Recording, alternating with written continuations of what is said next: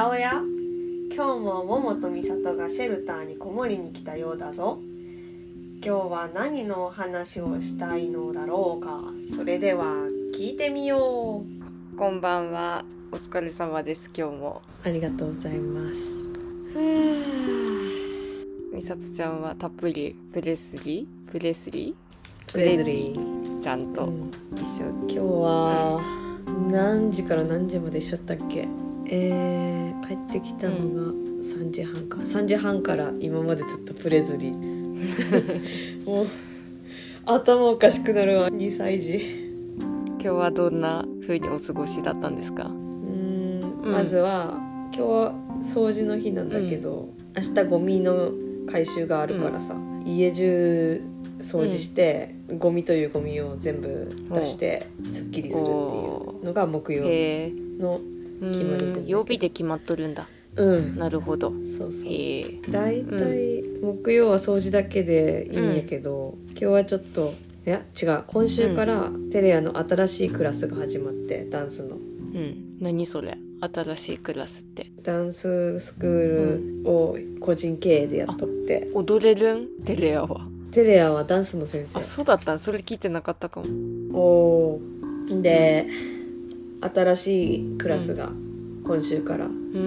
開校になったから、うん。多分これから毎週木曜日掃除と子守りセット。コースになるんだと思うんだけど、えーだから3時半に帰ってきて掃除しながら子守りして、夕方ぐらいに終わるはずやったけどテレアがちょっとまた出かける用事ができた、できたっていうかもともと元気があったらなんかサッカーみたいなのを趣味でやってるんやけど、それ生かしてって言われとって、元気なかったら家におるわって言われとって、でもテレアは今日元気だったから、行くわっつって行って、で私はプレズリーと、うん。この時間までテレア待ってたってう感じ、じゃあ今日はフルコースだったんだ。うん。今日はもうロングタイムコースで。最大限働き日うん、まあ、働いとるっていうか普通に生活しとるだけなんだけど私も私のやりたいことやってるし、プレズリーはそれを邪魔するし、邪魔邪魔邪魔するっていうか気になるからちょっかいかけに来るう感じ、でぐちゃぐちゃにして直して、たまに手伝ってもらって、でもあまり役に立たんから、時間は倍以上かかってうみたいな、そういう時間。は あそっか毎日8時ぐらいからお風呂に入れる感じにしとって、で風呂入れて9時ぐらいにテレア帰ってきたら、ももちゃんとこれ撮れるかなって思ってたけど、まだだなーって感じだったんだ。そう。9時過ぎてもまだかーって感じで。テテレビを2人で見ながら、テレア待ち。9時15分に帰ってきて、それから30分までまたテレアとおしゃべりしとって、そんでこの時間になりました。今9時37分。そっか。はい。そんな感じなんですね。みさつちゃんは。こんな感じ。うん。私は行ってきました。パーソナルカラー診断と骨お格診断と顔タイプ診断全部セットのやつ。うん。面白かった。聞かせてくださいどんなどんな結果が出たのいや意外な結果でした。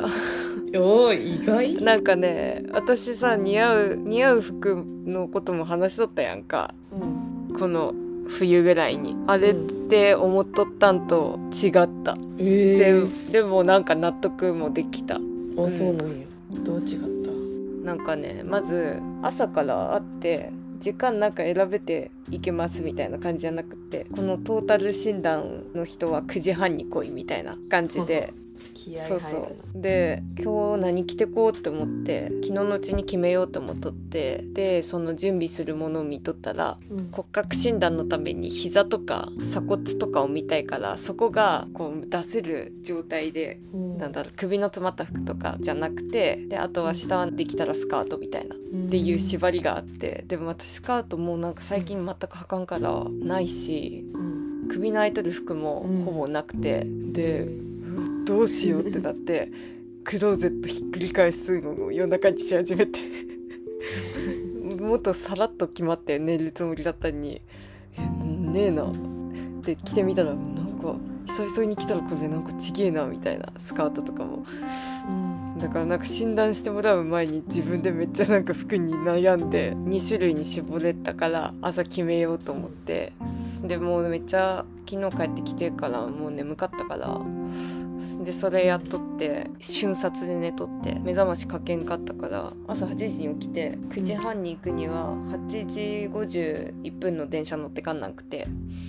で、やべえ50分しかねえってなって。で服2択決めてなくてどっちもしっくりきてなくてうわやべえと思って顔も全力でこう可愛くしたいんにああもう無理だってなって。でなんかすごい自信なく行ったんよ。え行ったらメイク取らんなんとかではない？メイク最初まずなんかその顔タイプ診断から始まってうんその3つの診断の中で顔タイプ診断が一番重要って言っとってなんかまあ色が似合うとか形が似合うとかっていうか人に会った時に一番最初に見るんって顔だから顔の印象顔が可愛いとかかっこいいとかそういう印象と服が合っとるかどうかが一番大事。うん。でだから普段の印象を知りたいからそのいつも通りのメイクできてくださいみたいな。まあだからそんななんか派手にメイクしようっていう気はなかったんだけど丁寧にやりたいかったんよ。でも別に丁寧にやることもなく「トトロットットット」みたいな感じでやってまあいつも通り。そうそうそう。まあでも まあまあ普通にうまくいったかっていう感じで。うん。だから最初行ったらすぐなんで診断したいと思ったかみたいなんとかどうしてここを選んでくれたかみたいなとか、そういうのをなんか軽くしゃべり私はその友野真紀さんっていう人のやつを選んで行ったんだけど最初うん。まあそのあの似合う服の話しとった時点ああいうこと考えとる時がなんかうわ診断受けてみたいって思っとって。であの時も結構高まっとったけどあそこで喋ってあと写真撮ってしまったから一回熱が冷めたんよ。で、うん。なんでかななんかそう先月韓国行くのに久しぶりに服買おうとかって考えとったらもう結局でも何買ったらいいかわからないよね最近みたいな。みたいなことをまた思い始めとって。んでもうさその診断しとることがさ結構もう当たり前になってきとるっていうかさでも私の友達で診断受けたって言って感想とか聞いた子は少ないがいいけどさなんか YouTube とかの動画でもさ、もう診断をする動画が数年前はあこんななんか診断っていうのがあってこういうところを見てでいイエベだのブルベだの秋だの冬だのなんだのとか言ってさどうやって分けますかみたいなのがたくさんあった気するけど最近はもうそれをやった前提でこう診断された人はこうですよみたいな動画が増えとる気がして調べたら。でだから分からんって思った時に、じゃあその診断があったって思って検索したらもうむしろ結果の方をのそういうのを見るからもう受けたくなって一回知りたいなって思って。それでで私は一番 YouTube をよく見るから YouTube で見た人のところに東京に行く時に行ってみようかなって思ったんだけどまあ高いじゃんちょっと。しかも予約も取れんしなんかなそこまでしてうーんみたいな。まあでも1回しか受けたくないからそのしっくりこんくて別の人で受け直すとかしたくないからうんまあ一回ちょっと高くてもいいとこで受けたいけれどもうーんみたいな。でも東京に行く日程の日に予約しようと思ったけど空いてないなーみたいになってうんみたいな。でもう今度韓国行くまでに受けたいなみたいになってきてうん。そんでだから最初はその韓国に15日から行って14日にもう東京に移動する予定だからもうリッチに新幹線で行ってその日のうちにうん。その診断を受けてやるかうんとか考えたけど、その予定でも予約取れるとこなくて、うん、あダメだって思ってしかもなんかそのもう東京いっぱい降りすぎていいところ何個か目星あるけどでそうねでそのいいなって思ったところで受けるにしても結局その私がその何かしらのその YouTube だの SNS で見た人にやってもらえるわけじゃなくてその人の元で働いてる人たちにやってもらうことになる。って思ったらその人たちが発信しとるやつを見たいけどその人たちは何も発信しとるわけでもないからなんだろうそんなんを見てもらうんだったらお金かけてね。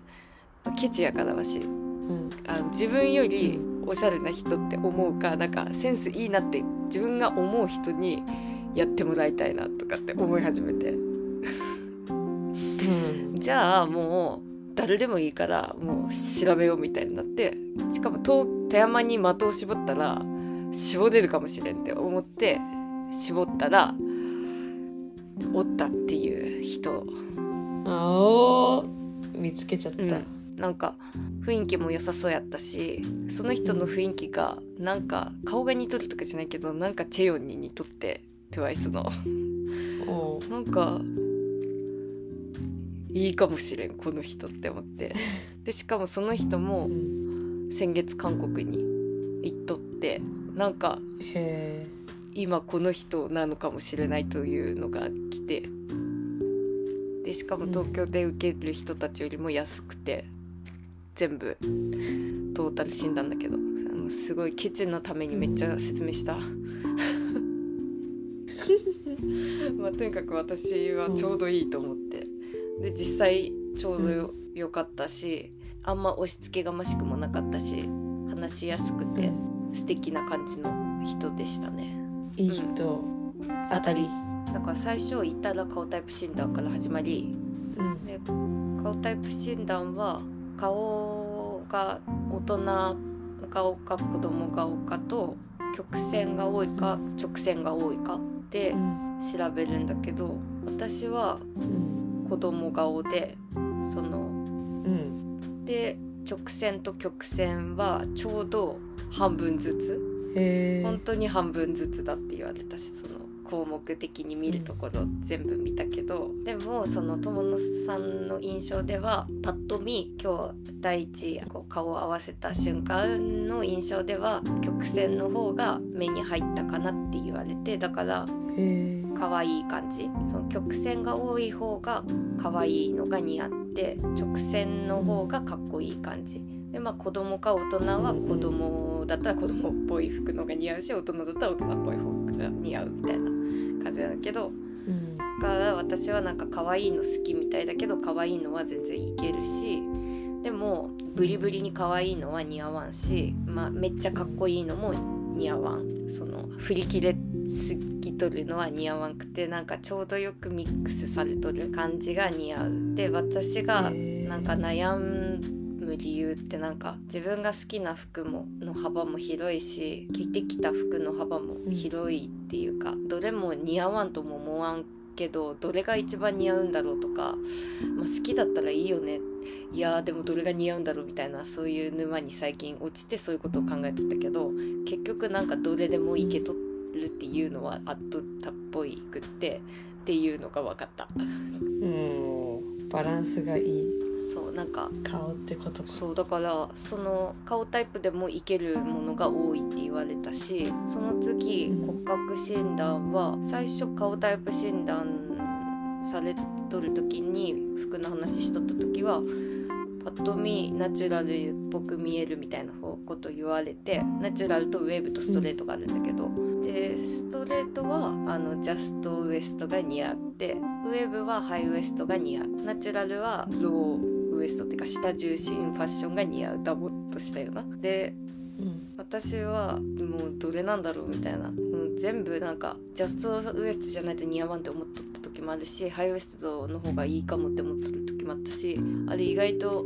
ダボダボでもいけるかもって思っとった時もあってどれかも全然わからなかったんやけどうん。でまあそのウエストの似合う似合わない以外にもいろいろあるんだけどまあざっくり言ったらそんなんで今日は悩んだ挙句上はダボっとした服に下はまっすぐの膝くらいのスカート履いてってなんか上はナチュラルみたいな感じだったけどそれが似合ってないって思われなかったらしいんよ。だから手もこう、うんうん手もこう離しとって見とったら私手ゴツゴツしとるやん、うん。だからゴツゴツした手とかがナチュラルの人かなって思われてナチュラルなんじゃないかって言われとったけどでうん。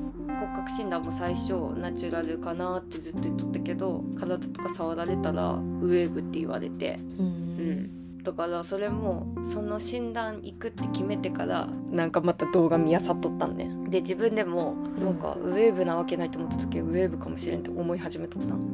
だからあそうなんだって思ってなんかさ何回も話したけどさ美里ちゃんは円柱やけど私は楕円だっていう体の話したやんか。その楕円の体の人はウェーブの特徴えーなんだって、で逆にじゃあ、うん合っとる。そう。だから今まで大学生のもっと18歳とか19歳の時に自分が似合うって思ってた服はウェーブの特徴だったなって今その分類を見て思っとって、で最近意外とナチュラルみたいなんもいけるって思っとるけどでも結局上も下もズンズルだとやっぱ背も小さいしズンズルになる気がするんですよねって言って。でも多分意外とその顔タイプが私のその顔タイプフレッシュって顔タイプだったんだけどフレッシュの人はカジュアルなものが似合うからその顔タイプの影響もあってナチュラルっぽいのも似合うって思うんかもみたいな。うん。だからなんかその兼ね合いがあるみたい。で複雑じゃん。そう。でもなんか今までその自分が分からんって思っとったことがなんかそのそそっち側から説明されてはーんって思ってあ私が似合うって思っとったもんって間違ってなかったんやなって思ってでどっちもの要素もあるって思ってハイウエストで似合う服もあるし意外とダボダボでいけるもあるけどなんか私腕が長いとか言われて腕が長いのもナチュラルの特徴なんだって。とかなんかそういう。どっちかの人のなんかどこがなんか自分はナチュラルなんでこういうのが似合うみたいな。なんかそういうのがわを今日分かったからこれから分かれるかもしれんみたいな感じがした。で一番最後のパーソナルカラー診断は私はなんか前淡い色とか明るい色が似合うって自分で言っとったけどうん。なんかまあ似合わんわけじゃなくてでそのイエベかブルベかもちょうど真ん中って言われてなんかあんまイエベもブルベも気にせんと色素を選んでいいみたいな。青が似合わんわけでも黄色が似合わんわけでもなくどの色も別に似合うんだけど似合う色の特徴はうん。なんかくすんだ色が似合わんって言われてでそれは自分でも思っとって、なんか最近くすんだ色とか流行っとるけどくすんだ色の服着るとほんとなんかどんよりするから顔のすぐ横にはくすんだ色の服絶対キンクって私。なんか去年買ったなんか裏起毛のスウェットのすごい V ネックみたいなやつあってそれをなんかヨガに行く時あったかいからヨガに行く時した T シャツ白 T か黒 T 着とってそれを上にダボっと着てでヨガパンツ下まっすぐやんか。それで行くんがなんか去年の冬そんな感じやったんやけどその服がなんか2色とも形がなんか1色。最初紫くすみ紫みたいになんかあって形がめっちゃいい感じやったからもう一個の緑の方が可愛いって思ったんよねと思って最初品切れになっとったんだけど入荷したからそれも買ったんだけど形がすごい気に入ったけど色はそんなに合ってない気がするんよねって思ったけど白 T か黒 T を下に着とるから別に似合わんくなくってそのくすんだ色の雰囲気だけまとって別にいい感じだったんけどでもその家で下に白 T も黒 T も着ずにそれだけだるっと着とると本当になんか顔色がどんよりしとってそれでくすんだ色絶対似合わんって分かっとったからそれも今日言われてあそうなんだって思って。で薄い色もう別に似合わんくないけど顔に、なんか確かに顔とその薄い色を並べると顔がかっとるっていうかしょうもない感じになってはっきりした色ビビットカラーの方が映えるみたいな。言われて確かにそう言われたらそうかもって思ってそういうなんかビビットカラー選んだら派手になるから派手なことを避けとっただけなんかもしれんと思ってなんか自分が似合う似合わんって思っとる世界観のこの目の感じで自分の心理状況にも結構関係しとったんだなと思ってその形のこととかは心理関係なくもだったけどしかも色のことについては自分的に自信があったんだけどあなんか派手を避けとったんやなと思って。へなんかそう言われたらそっちの方が似合う気がしてきて。うん。でしかも この間あれで青の方が似合うって言ったけど赤が似合うって言われて。えー、そうなんや。そう。だいぶ印象変わるでもなんか柄とかは似合わんから無地のパキッとした色をなんか投入するといいみたいなまあでも全部がそんなパキパキの色やったら変だと思うからなんかうんなんか私靴下はさ虹色持っとるんよ。赤からもう全全色パッキリした色持っとってそういうんがコーディネートに入るポップな可愛さみたいなんが好きだったけど それはうん。足でしか楽しめんなんか遊びみたいに思っとったんやけど私は。それはうん。首にまで持ってきていいみたいな。むしろ首に持ってきて例えばタートルネックとかでそういうことすれば顔色もいいんかもしれんと思って。うん。でタートルネック好きやけどタートルネックも似合うって言われたそのウェーブの人は。おっぱい寂しいっていうかこう胸元が寂しいからおっぱいのでかさに限らずうん。か関わらずおっぱいの位置が低いからここら辺が寂しくってそれを埋めた方がよくってタートルネックは似合うって言われてで赤のタートルネック今年赤流行っとるなって私も思っとったんなんか。で赤はにあ着んなと思ってたけど赤のタートルネック買おうと思って。それ終わったら お母さん今日木曜日で休みだったからお母さんとユニクロ行って赤のタートルネック買ってきました。早速。早い。行動に移でこういや似合う気がするっていう。で今までの淡い色似合うって思っとったんはいや幻想だったんだなって思思えてきて。いやこんなに影響される人間なのか。もうす似合うって言われたら似合うの世界にいたままになりそうな気もするけど。でもユニクロに行って今日言われたことを確かめるために試着祭りしてきて、うん、そんな気がするっていう納得をして今に至るっていう感じです。へえだいぶ世界観変わったね、うん、そう。今日で。虹色が首元にあるももちゃんなんか見たことない。虹色ではないよ。でも確かにそういうありだなってうん、なんか思う。顔が負けんって言われてそれで顔がなんかツヤがあるって言われて、確かにその自分の顔がツヤがあるっていうのは自分の顔の特徴だと思っとって。うんずっと前に白黒写真館韓国風の富山にあってうん。それに行ったんよ、そしたら白黒でも私の顔だけ友達と写ってるんだけど私の顔だけツヤがあってなんかテカっとって。でもそんなこと私は気づかんかったんやけど友達になんかももちゃんの顔だけなんか「ツヤがすごいね」って言われてそれは褒め言葉やったんやけど言われたらめっちゃ恥ずかしくなって、うわ私ってすごいこんな顔いつもテカっとんがやって思っとったけど今日もそれを言われてメイクを落とした瞬間に「肌がツヤツヤなんですね」って言われて。でそれとかあと目の白目と黒目もなんかコントラストがはっきりしとるけど目の色もすごい濃いわけでも薄いわけでもないとかなんかとにかくなんかなんか清いみたいな感じだったみたい顔が。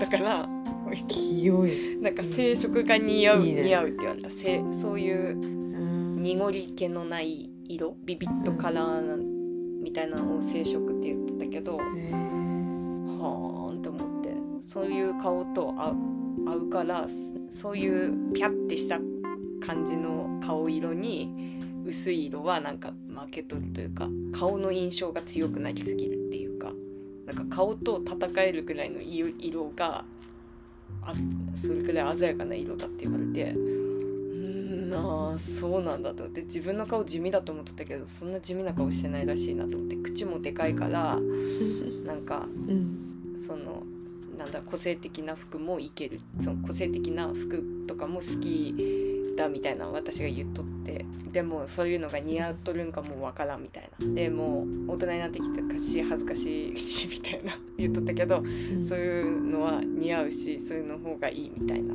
言われだからそうやってこうこの世に紛れようとして薄い色とかを着とったんかもしれんって思えてきて紛れんでいいんかもしれんって思ってこの世に。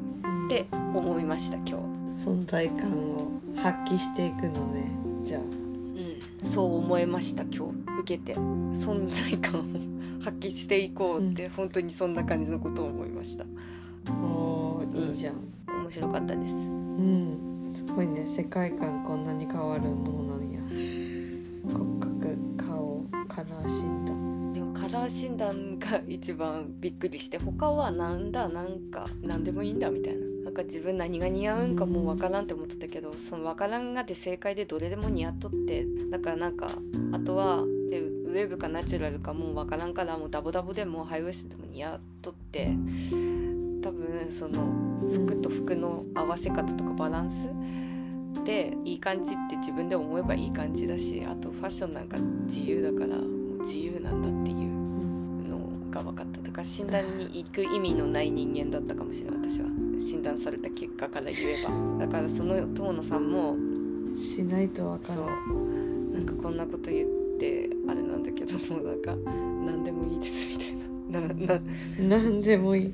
珍しいんかねそういうのうもーんどうだろう。でも好みのこととも兼ね合いしてくれるから好みがもうちょっとはっきりしとる人だったらもう絶対こういう服が着たいっていうテイストがこれって決まっとる人だったらそれを着るためにこうっていうのをもうちょっと言ってくれるんかもしれんけど、まあ、カジュアルな服が私は好きやけどすごいちょっと可愛いのとか別にそんな可愛くないのとかも別に何でもいいみたいな感じだからなんか何でもいいんじゃないみたいな。じゃあじゃあ何でもいいんじゃないみたいな感じだと思う。うーん。で,、うん、でその中でもう絶対ダメみたいなのはあんまりなくて。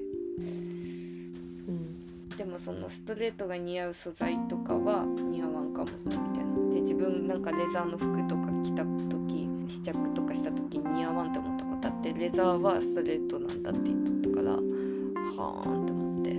であと薄っぺらいテロテロの服好きなんだけどそれはなんか洗濯もできるし持ってくんにも場所取らんししまっとくにも持ってくにも場所取らんから好きなんだけど普通に、まあ、似合わんとも思ってなかったけどテロテロの服は似合うってウェーブの人は。うん。じゃあテロテロの服これからも買おうと思って。でもこれから。でも分からん。そのウェーブって似合うって言っとるんとナチュラルで似合うって言っとるところの真逆感もあるからまあ結局よく分からんじゃ分からんのかもしれないけど。なんかその分からなさはその似合う色を着ることでちょっとふわっとさせてメリハリがある方が似合うって言われて形的にも色的にも。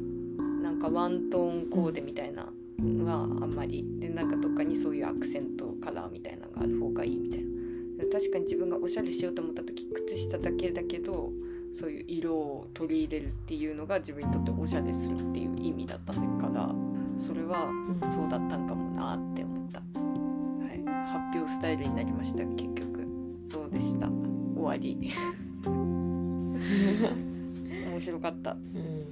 顔の直線と曲線とかっていうの今自分のフォルダーにあるさ、いろんな顔の人を見ながら考え考えてみた。確かに。直線が多い人は可愛い服は似合いそうにない。うん。曲線の多い人は可愛い服着てもまだいけそう。うんて写真見てて思っ美里ちゃん曲線だよね。た私は曲線や。直線って顔。一個もなかったかもしれんって思うくらい。可愛いんだ私。だから昔から。何もしてないにぶりっ子とか言われてた、美里ちゃんキュートタイプかもしれん。うん、それかそのアクティブキュートタイプっていうやつかアクティブキューなんかそれはもうちょっとなんか目とかが大きいんかな。うんでもかな。美里ちゃん口はちちっちゃいもん。小さい。私とそれは逆よ。私は口がでかい。うん。うん。だから私はそのフレッシュっていう人の中ではフレッシュの人はもうちょっとし塩顔な感じの感じなんかなって感じの中ではそんなに塩塩してないみたいな。だからそのキュート系もちょっといけるみたいな。なるほどって感じやった。なる私はそんなに薄い顔じゃないらしい。ほどうん。濃くも薄くもないんか。みさとちゃんの顔はもうでも濃いとか薄いとか難しいね。でも薄くないかうん。みさつちゃんは。みさつちゃん濃い人と並べば薄いし薄い人と並べば濃いし、そうだね。うん。薄くはない。そういう。すんごい濃いわけでもないねでもそれで言ったら私もそうやもんな、そう。何とも分類するのには中途半端な。とこかも。だからプロがおるんや。わ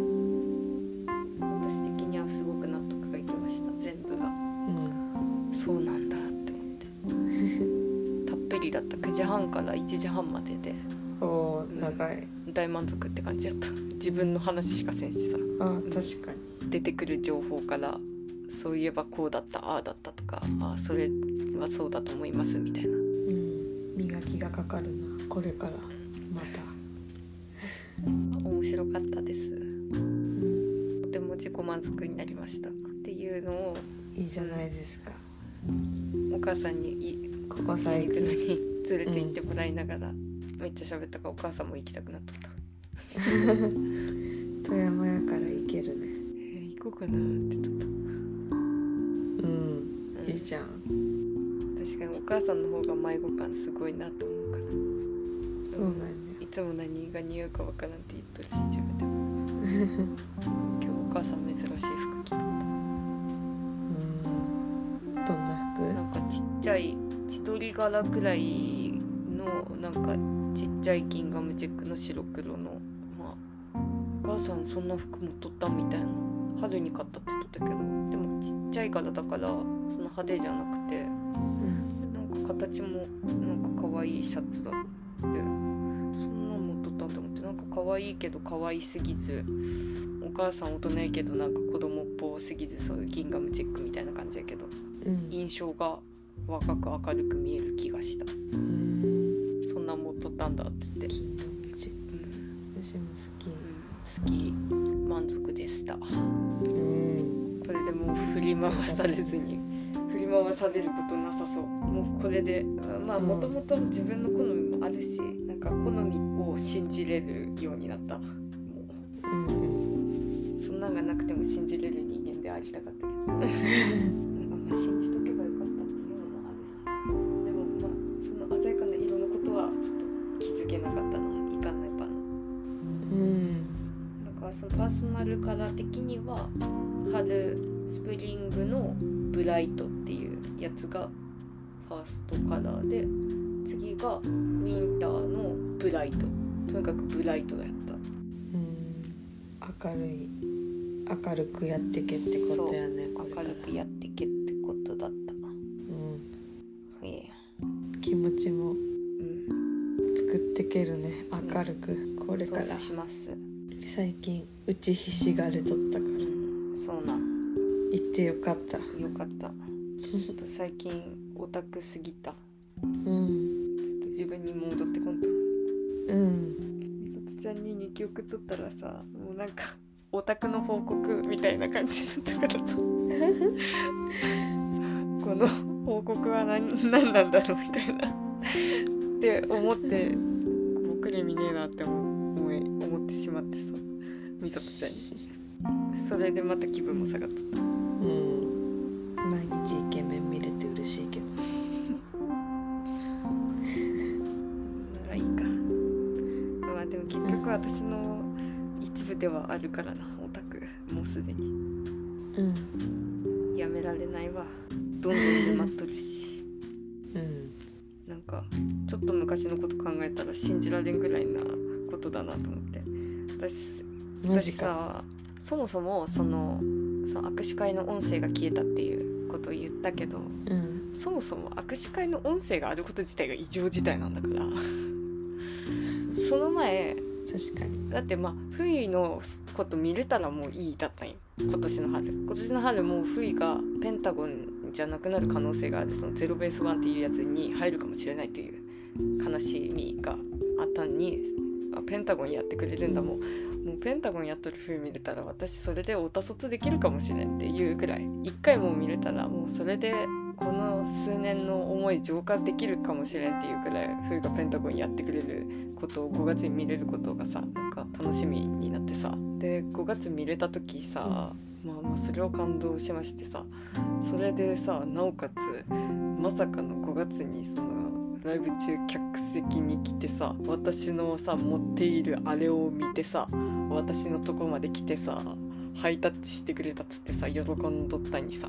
だってそれはそれももう奇跡的なことやったと今でも思うんやけどその後、うん。そいその人とこの人私は写真撮ったり喋ったり認識してもらったりしたわけです。あろうことかそれを保存しとるわけ自分の携帯に。これはちょっともうそんなおかしいよねと思って。でそれが消えたとか消えてないとか言っとる時点でお前はもうおかしいんだよって思って。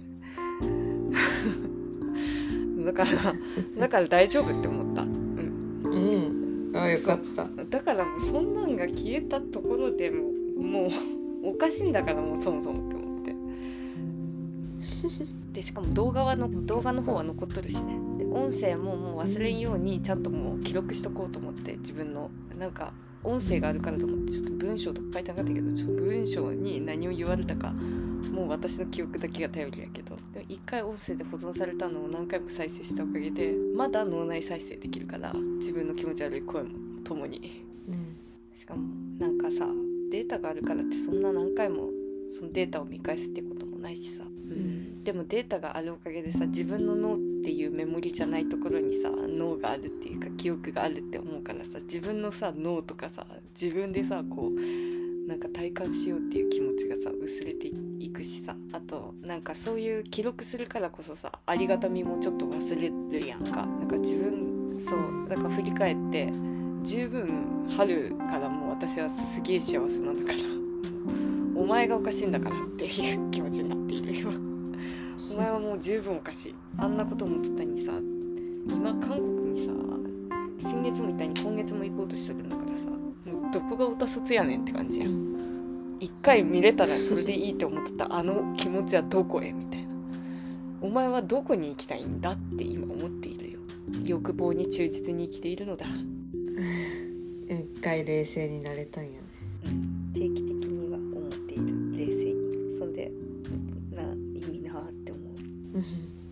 えとるわ。もうなんか火つけてしまったからみたいな感じだよね本当に。だから火つけてしまったから燃えとるっていうだけって嫌だけみたいな。なんでとかじゃもうないみたいな。もうだって火ついてるからさみたいな。こんなでかい火をもう消せねえんだみたいな。火事なんだもうみたいな。もう焼け焦げるんだ全部みたいな。感じ。だからそれはもうもう焼け焦げとるんかもしれんみたいな。よく考える。みたいな。なんじゃそれ。怖いことですよ。怖い。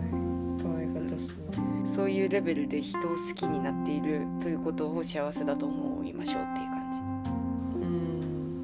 だから自分は燃えれる人間だっていうことも思う。仕事のことでイライラしたりするけどうんそれもなんか私火をつけれるから火がつけられないような感じの人にイラついちゃうんだよねって思っ前火持ってんのか?」みたいな感じで腹立っとるんよ。お前の火どこ？みたいな。お前別に仕事に火燃やさんでいいけどさお前さプライベートで何か燃やしてんのか？みたいな多分そういう気持ちになっとっていいもうなんかムカついとるんだなって思うからうん。私はなんかすぐ火つけてものすごい勢いで燃やして焦げて終わるみたいな感じのことが多いかもしれん。秋っぽいから。で燃え上がりやすいし。うんでも対象が人間だと人間が燃え焦げることはないから、あ続くんかな。ー人間は常に変化しとるからね。飽きることはないよな人間は。燃えている。だから燃えているうちに今日診断に行って帰ってこれたんだ。うん。だからそういうのをやり過ごせばいいっていうのもわかる。自分結構怒りっぽかったりするからなんか健介君にそういうこと言われる。なんかアンガーマネジメント的なこと。なんかちょっと一呼吸すれば忘れるみたいな。燃えとることを認識しないみたいな。なんか健介君の生き方ってそんな感じがする。結構燃えるタイプだと思うんだけど何にもハマっとる感じのなんか私みたいな感じになっとる状態が見えんくって。うん。えれる人間だし面白く燃やせれる人間だと思うんやけどそれを人に見せないっていうかそれは見せないようにしした方が社会的に好ましいっていう風に思っているのか 燃えていることを見ていませんって感じ。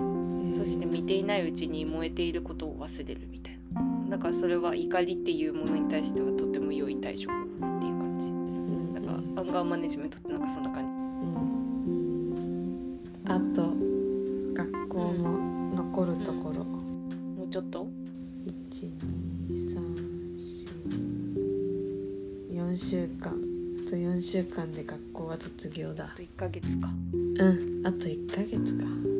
その後どうしよっかな。ももちゃんはいつ来るかな。私はまだまだ先かな。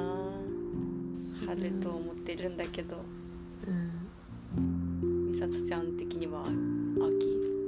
でもなんかちょっと計画立てようかなって思い始めているので。はいではこれで終わりたいと思います。私たちに話してほしいこと質問感想などがありましたら概要欄にある質問箱もしくはインスタグラムの DM から送ってください。インスタグラムのアカウントは95富山です。ありがとうございました。また来週。